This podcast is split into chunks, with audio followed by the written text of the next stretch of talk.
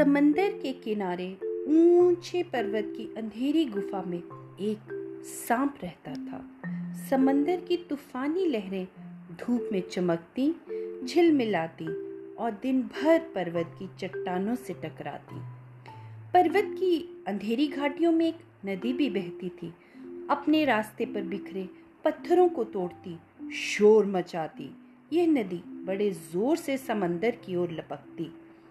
जिस जगह पे नदी और समंदर का मिलाप होता, वहाँ लहरें दूध के झाग से सफ़ेद दिखाई देती। अपनी गुफा में बैठा हुआ शाम सब देखा करता। लहरों का गर्जन, आकाश में छिपती हुई पहाड़ियाँ टेढ़ी मेढ़ी नदी की गुस्से से भरी आवाज़ें, मन ही मन खुश होता। शाम इस गर्जन तर्जन के होते हुए भी वह सुरक्षित और सुखी है। उसे कोई देख नहीं सकता। न किसी से लेना, न किसी से देना। दुनिया की भाग दौड़, छीना झपटी से वो दूर था। सांप के लिए यही सबसे बड़ा सुख था। एक दिन एकाएक आकाश में उड़ता हुआ खून से लथपथ एक बाज सांप की उस गुफा में आ गिरा। उसकी छाती पर कितने ही जख्म थे, पंख खून से सने थे। उसकी एक दर्द भरी चीख सुनकर और उसके पंखों को फड़फड़ाते हुए देखकर डर से सांप अपने कोने में सिकुड़ गया। परंतु जल्द ही उसने भाप लिया कि बाज जीवन की अंतिम साँसें गिन रहा है और उससे डरना बेकार है। ये सोचकर उसकी हिम्मत बंधी और धीरे से रेंगता हुआ घायल पक्षी के पास गया। मन ही मन खुश होकर बोला क्यों भाई इतनी जल्दी मरने की तैयारी कर ली? बाज ने एक लंबी आँख भरी। ऐसा ही दिखता है कि आखिरी घड़ी आ पहुँची है।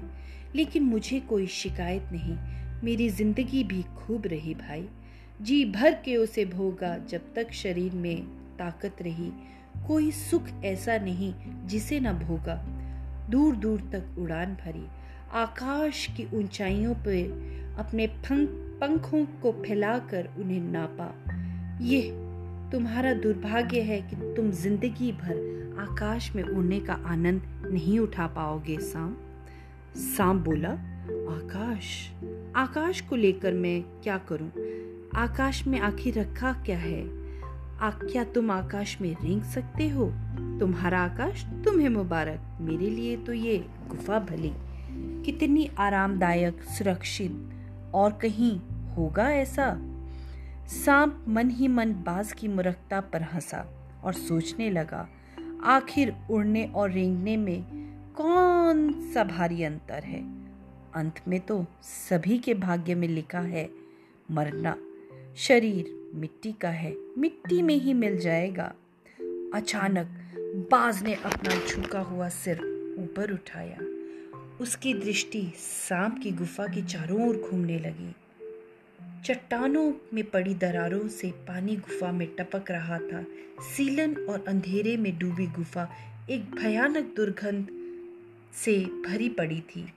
उसमें कई चीज़ें वर्षों से पड़ी पड़ी ही सड़ गई थीं।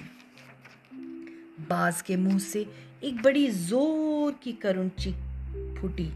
आह! काश में सिर्फ़ एक बार आकाश में उड़ पाता।